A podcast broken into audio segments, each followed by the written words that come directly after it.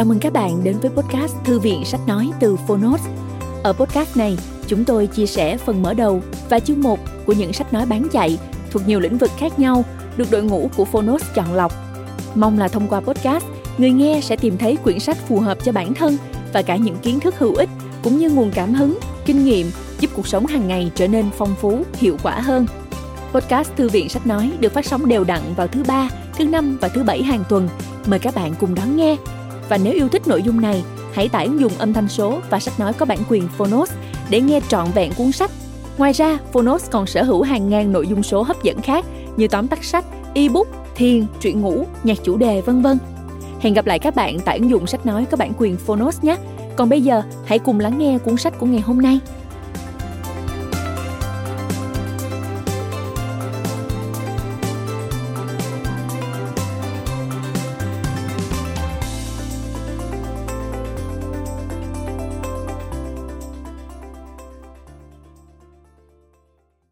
Bạn đang nghe từ Phonos.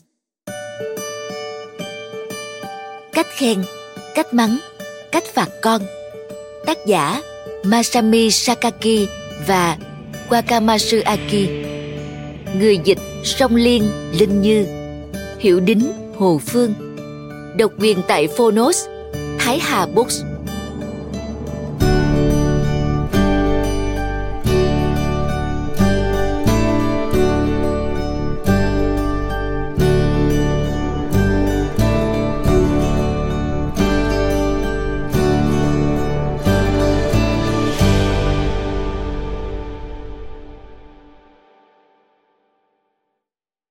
Lời mở đầu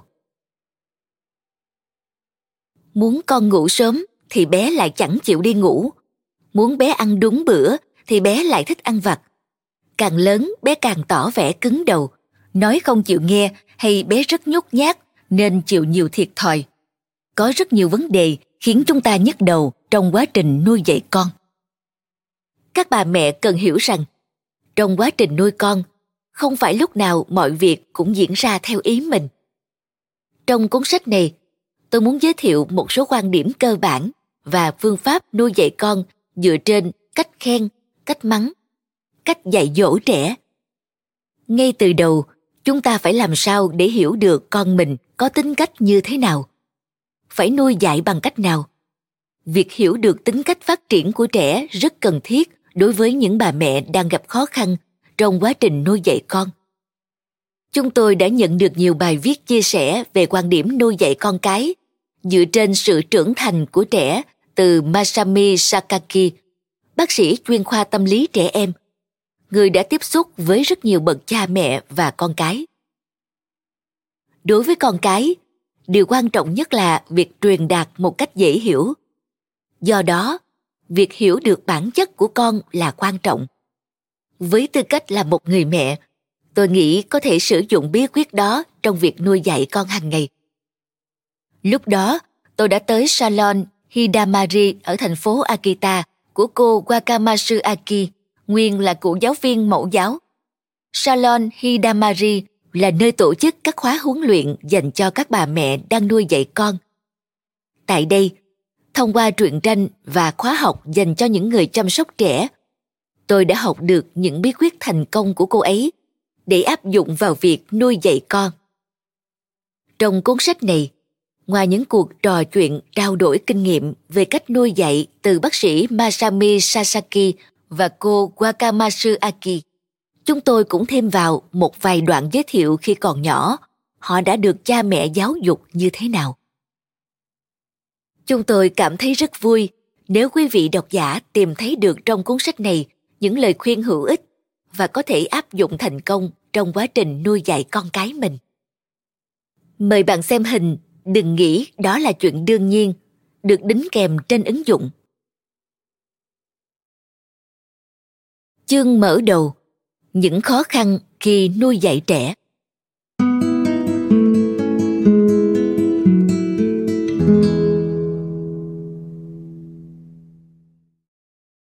Nuôi dạy trẻ có khó không?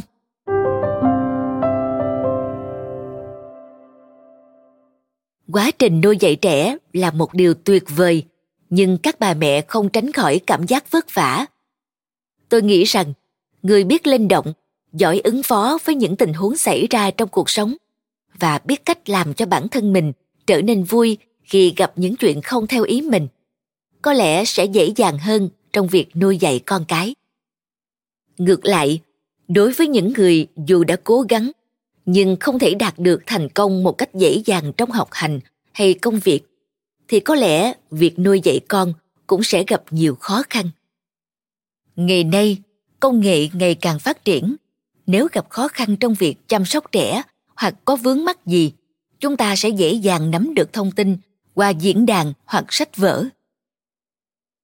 Ở đó đưa ra nhiều quan điểm cũng như phương pháp nuôi dạy con. Chẳng hạn như, hãy dạy con bằng cách khen thật nhiều. Dạy dỗ con đừng nuông chiều mà hãy nghiêm khắc. Nhiều bậc cha mẹ tỏ ra băn khoăn, lúng túng trước các phương pháp, quan điểm, đôi khi là mâu thuẫn. Trước thực tế có nhiều sự lựa chọn như vậy, việc dạy con bằng cách khen dường như đang được bàn tán nhiều nhất. Cách khen, cách mắng, cách phạt là những đề tài luôn nhận được sự quan tâm trong việc giáo dục con cái. Có một bản khảo sát đăng trên tạp chí chăm sóc trẻ em với nội dung là khi hỏi các bà mẹ về những khó khăn trong việc khen, mắng, phạt con thì câu trả lời nhiều nhất là tôi không biết mắng con như thế nào là đúng. Câu trả lời nhiều tiếp theo là tôi không tìm ra được điểm nào để khen con mình cả. Nếu khen và phạt con tôi lo lắng. Liệu con có trở thành đứa trẻ nhu nhược hay không? Cả cha mẹ lẫn con đều cảm thấy thoải mái.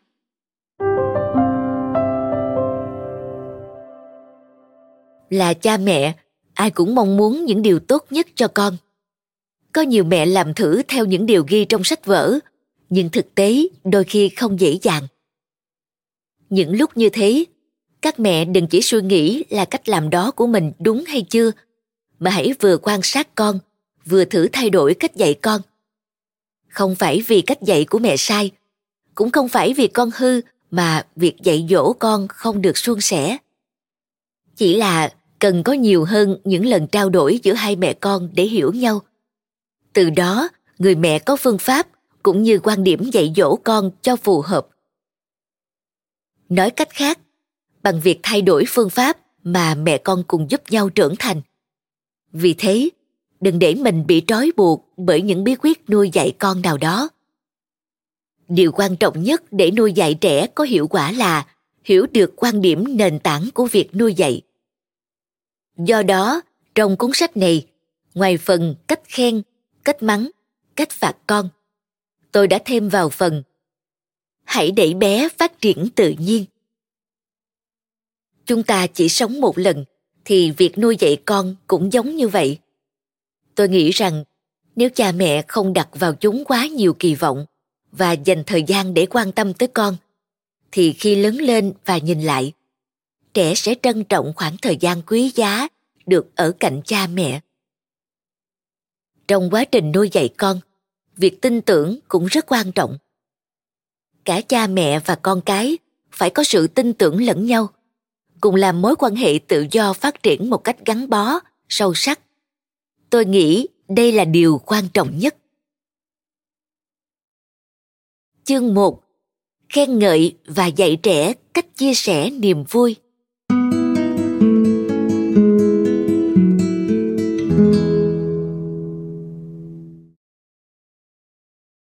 Có phải khen con càng nhiều thì càng tốt?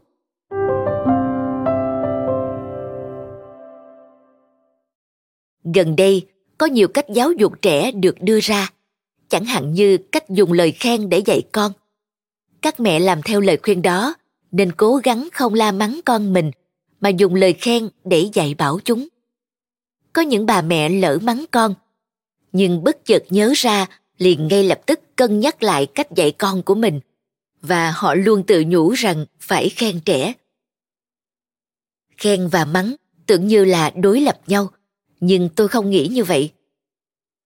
Nếu như khen quá nhiều, hay nói cách khác, một khi việc khen trở nên dư thừa, thì tùy vào nội dung của lời khen có thể sẽ gây ra sự căng thẳng cho trẻ. Vô tình chúng ta đã làm cho trẻ có suy nghĩ rằng, nếu như làm thế này sẽ được khen, nếu không làm theo như thế sẽ bị mắng. Mỗi lần được khen sẽ gây áp lực cho trẻ, tạo tâm lý bắt chúng phải cố gắng làm như thế để lần tới cũng được khen. Như vậy, nếu lời khen trở nên dư thừa, cũng không có lợi cho trẻ. Mặt khác, chúng ta nghĩ rằng việc la mắng sẽ làm trẻ tổn thương. Tuy nhiên, nếu cha mẹ có thể truyền tải cho trẻ được những điều mà họ suy nghĩ và hành động là vì trẻ, thì chắc rằng điều đó sẽ không làm trẻ tổn thương nữa. Phải làm sao để trẻ hiểu được rằng vì bố mẹ luôn nghĩ điều tốt cho mình, nên khi mình làm điều gì không đúng mới bị la. Ngay cả người lớn chúng ta cũng có lúc bị người này la, người kia mắng. Chính vì thế, không phải cứ khen là tốt và mắng là không tốt. Điều quan trọng là phải biết khen ở mức độ vừa phải, mắng ở mức độ vừa phải. Cha mẹ có thể cân bằng được hai điều này là việc không dễ điểm giống nhau giữa việc khen và mắng quá nhiều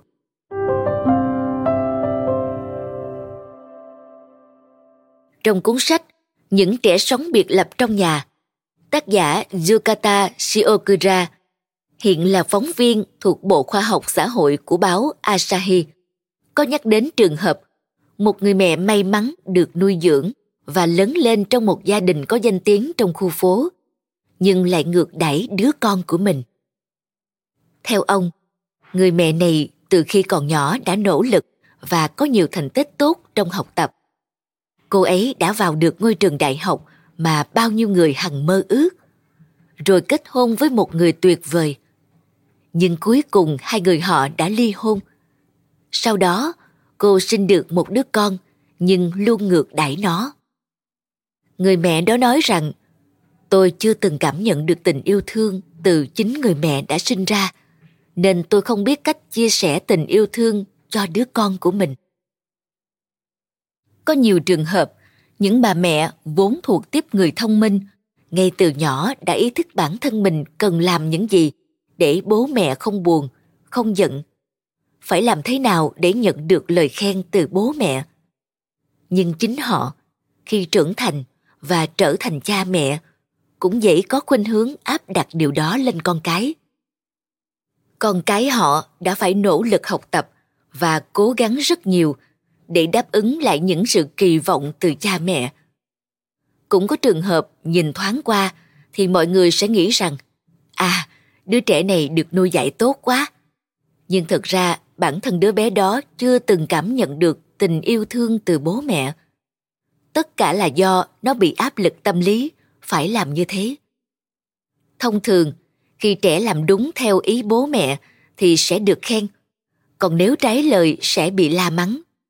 Vì thế, trong những gia đình này trẻ được khen rất nhiều và bị mắng cũng không phải ít. Đó chính là điểm giống nhau của việc khen quá nhiều và mắng quá nhiều. Cha mẹ, ai cũng có những kỳ vọng vào con cái, nhưng những mong muốn của họ cần có chừng mực đừng bắt con cái trở thành bản sao của cha mẹ bằng việc bắt chúng cố gắng làm những việc mà mình cho là đúng, là tốt theo ý nghĩ chủ quan của mình. Những đứa trẻ phải sống trong tình trạng lúc bị la, lúc được khen, chỉ để làm sao hài lòng cha mẹ, quả thật rất đáng thương. Tôi cho rằng đó chẳng qua là sự ích kỷ của người lớn, chứ không phải là tình thương yêu thật sự dành cho trẻ những kỳ vọng quá lớn của bố mẹ đặt lên con cái.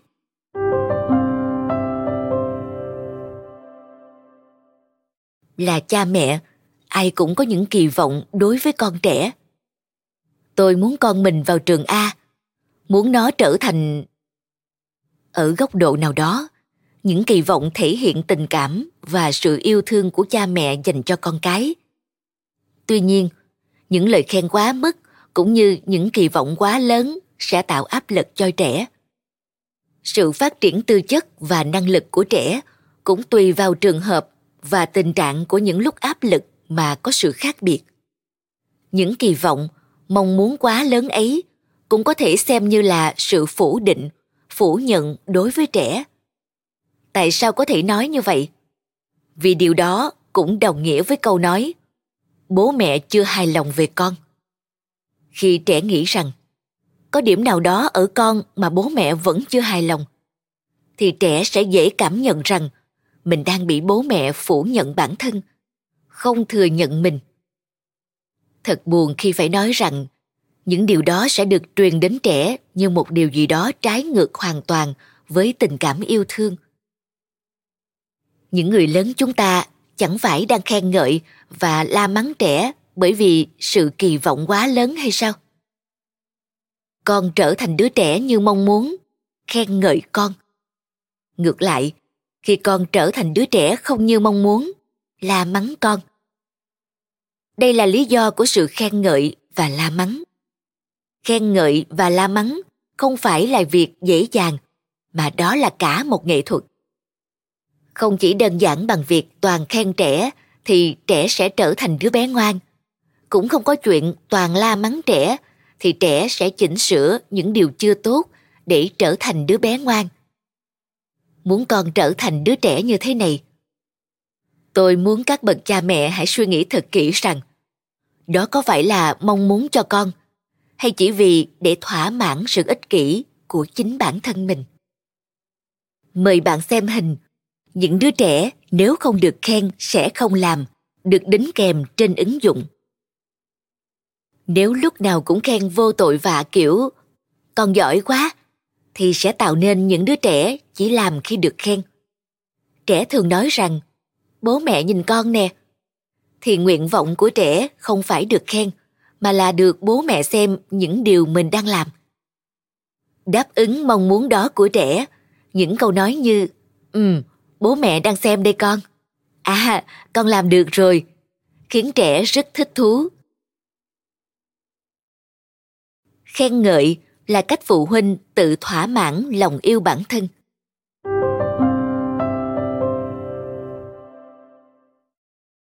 cho đến thời điểm hiện tại tôi đã có hơn 40 năm kinh nghiệm điều trị lâm sàng đối với các bệnh về tinh thần cho trẻ em, thiếu niên và thanh niên.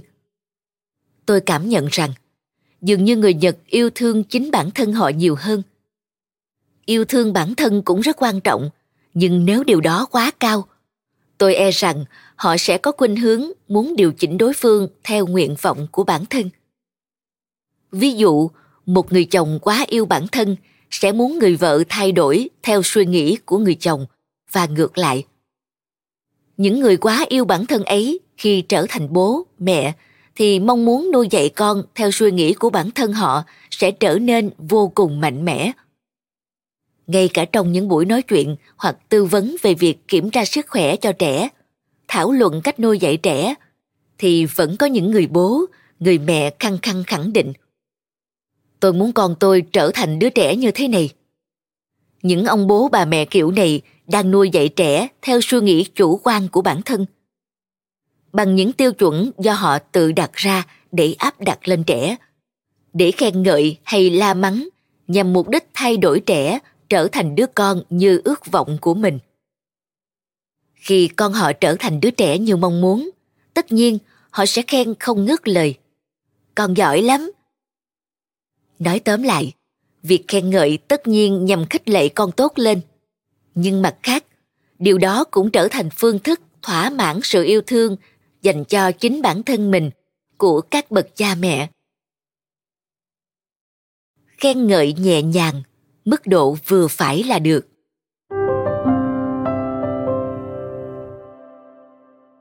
Việc khen ngợi trẻ quá mức khiến cho trẻ mang cảm giác lo lắng rằng, mình làm như vậy, bố mẹ sẽ vui. Ngược lại, nếu mình không làm được, bố mẹ sẽ buồn, sẽ thất vọng. Cũng giống như đồ vật, nếu có mặt trước, sẽ phải có mặt sau. Vì vậy, việc khen ngợi ở mức độ vừa phải sẽ làm cho trẻ suy nghĩ rằng, nếu làm được cũng không phải là điều gì quá lớn lao và dù không làm được đi nữa, thì bố mẹ cũng sẽ không quá thất vọng. Khi trẻ đáp ứng được kỳ vọng của bố mẹ, phụ huynh thường khen rằng, con làm như vậy, bố mẹ rất vui. Nhưng việc khen ngợi ấy cũng sẽ tạo một áp lực cho trẻ. Vì thế, nếu khen quá nhiều, trẻ sẽ cảm thấy vui nhưng cũng cảm thấy ngột ngạt.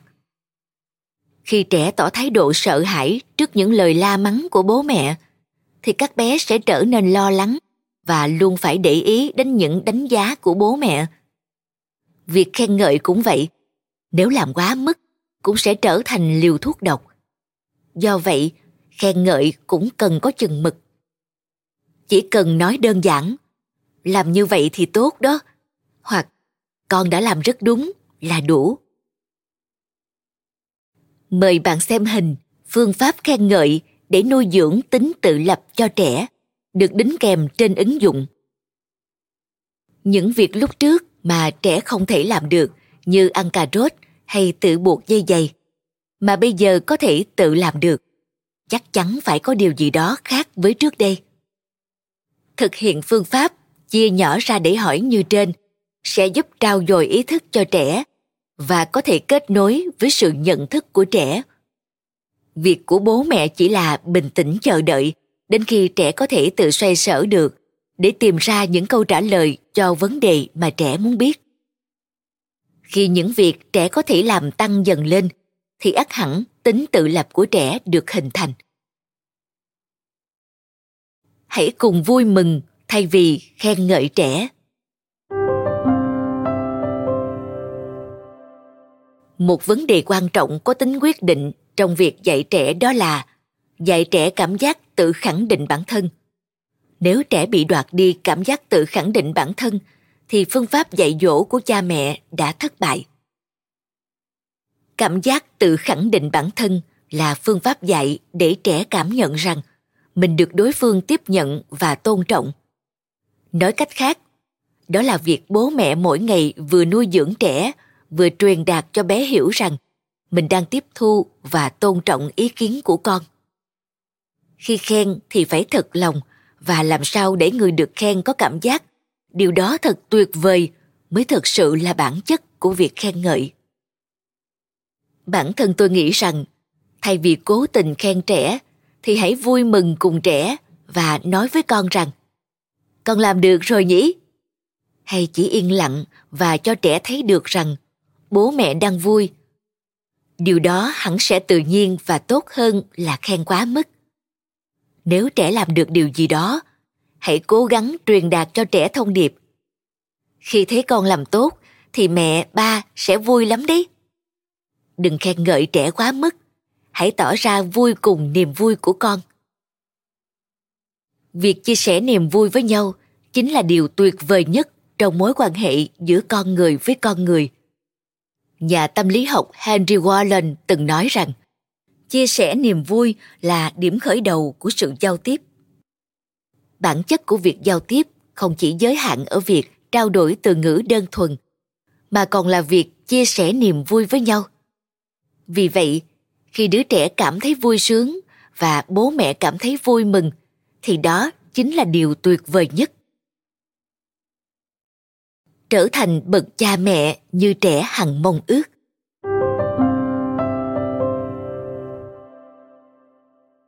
Khi trông thấy con vui mừng, cha mẹ cũng nên chia sẻ niềm vui với con.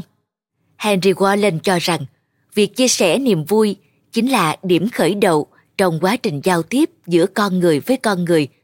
Nhưng tôi lại cho rằng, đây là điểm khởi đầu trong quá trình chăm sóc, dạy dỗ trẻ để trở thành người cha người mẹ như trẻ hằng mong ước. Điều mà bạn cần đem đến cho trẻ chính là sự yêu thương.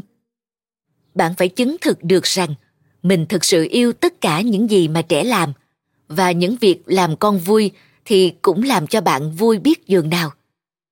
Chẳng hạn như khi chọn món ăn, không nhất thiết đó là những món ăn xa xỉ, đắt tiền và phải mất quá nhiều công sức, thời gian để chế biến bạn có thể chọn những món đơn giản thôi, nhưng phải làm thế nào để trẻ ăn một cách vui vẻ? Và khi thấy bé ăn một cách ngon lành, bạn cũng sẽ cảm thấy vui hơn. Đó chính là sự chăm sóc trẻ. Không chỉ giới hạn trong chuyện ăn uống, mà trong tất cả mọi việc, khi mang lại niềm vui cho trẻ, bản thân chúng ta cũng cảm thấy vui lây. Việc đầu tiên là phải yêu thương và quan tâm rồi mới nảy sinh việc khen ngợi hay la mắng trẻ. Nếu không làm như vậy, thì dù khen ngợi hay la mắng cũng không thể truyền được ảnh hưởng tốt đến trẻ. Mời bạn xem hình. Đừng nghĩ đó là chuyện đương nhiên, được đính kèm trên ứng dụng. Bố mẹ thường hay khen ngợi con, nhưng điều quan trọng hơn cả đó chính là bé muốn bạn truyền đạt những điều để chúng cảm thấy mình được yêu thương, được quan tâm. Đối với trẻ nhỏ, nếu không có người nhìn theo và để ý, thì chúng sẽ cảm thấy bất an. Cho dù là hoạt động thường ngày đi chăng nữa, thì chúng cũng không nghĩ đó là chuyện đương nhiên phải làm. Thế nên khi chúng làm những chuyện thường ngày ấy, hãy truyền đạt tới chúng những điều như, con làm xong hết rồi à? Con làm được rồi hả? Khóa học cho những người chăm sóc trẻ, phần 1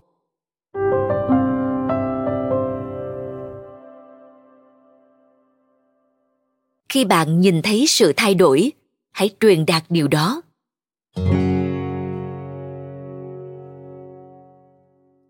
Những điều mà chúng ta nói với con trẻ không chỉ là khen ngợi, mà còn cần có những từ chỉ sự công nhận chúng ta chỉ khen ngợi khi trẻ đạt được thành quả gì đó. Chẳng hạn như khen trẻ khi những việc trước kia trẻ không làm được mà bây giờ có thể hoàn thành. Đối với việc công nhận thì không cần đến thành quả.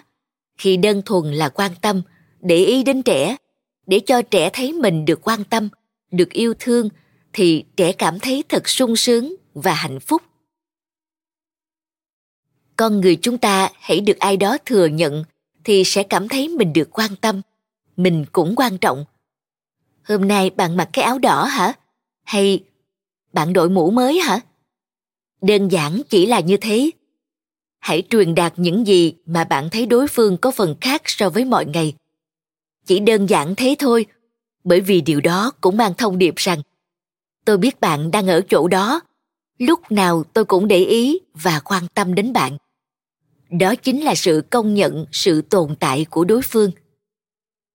Nếu không tìm ra điều gì để khen ngợi con, thì có thể không khen. Nhưng cha mẹ hãy truyền tải thông điệp công nhận sự tồn tại. Và hơn thế nữa, những lời nói đó sẽ mãi còn động lại trong tâm trí của trẻ lâu hơn cả chúng ta nghĩ. Trong mối quan hệ giữa con người với con người, bị thờ ơ là điều đau khổ nhất đối phương không để ý đến sự tồn tại của mình. Ai ở trong hoàn cảnh này cũng sẽ cảm nhận được nỗi sợ hãi cùng tâm trạng đau khổ, buồn bã. Chỉ đơn thuần là nói những điều giản đơn như khẳng định sự tồn tại của đối phương sẽ làm cho họ cảm thấy mình đang được quan tâm.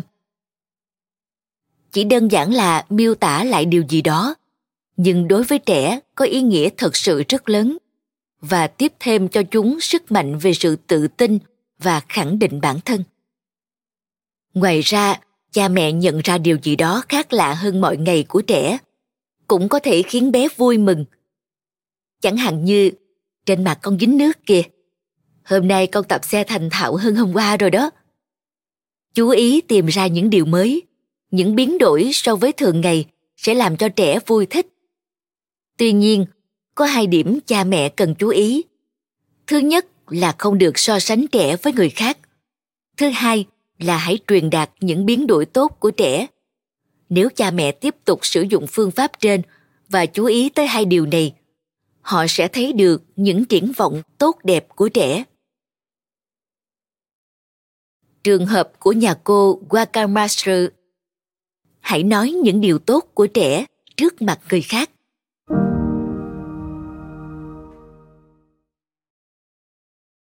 Ở những nơi như công viên. Bố mẹ có thường để trẻ chơi, rồi đứng nói chuyện với bạn bè và vô tình than thở những điều không tốt của trẻ hay không? Tôi cũng thường như vậy và đã vô ý nói những câu đại loại như, con nhà bác chạy nhanh, nhìn thích quá nhỉ. Con nhà tôi chỉ chạy nhanh khi mà nó trốn việc thôi. Một ngày nọ, trên đường từ công viên về nhà, đứa con trai nhỏ nói với tôi rằng mẹ ghét con lắm phải không? Tôi ngây người, không biết trả lời con thế nào. Rồi nó nói tiếp. Chẳng phải là mẹ chỉ toàn nói xấu con thôi hay sao? Điều đó đã khiến tôi thật sự sửng sốt. Thật may mắn khi thằng bé nhà tôi vẫn có thể nói ra tâm trạng của nó.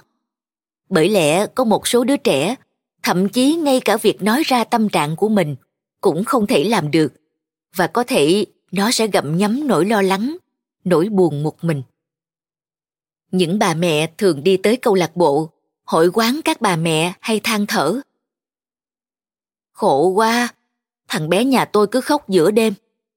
Hễ mà tôi không có ở nhà là con khóc ngay. Những câu nói vô tình của người lớn sẽ ảnh hưởng tiêu cực đến tinh thần của con trẻ. Chính nhờ những lời nói của con trai trong một buổi chiều từ công viên trở về mà tôi hiểu rằng từ giờ trở đi trước mặt mọi người tôi sẽ phải nói thêm những điểm tốt của con trai mình. Còn các bạn nếu đã lỡ khiêm tốn về con mình trước mặt người khác thì từ bây giờ hãy nói tốt về chúng nào. Cảm ơn các bạn đã lắng nghe podcast Thư viện Sách Nói. Podcast này được sản xuất bởi Phonos, ứng dụng sách nói có bản quyền và âm thanh số dành cho người Việt. Hẹn gặp lại ở những tập tiếp theo.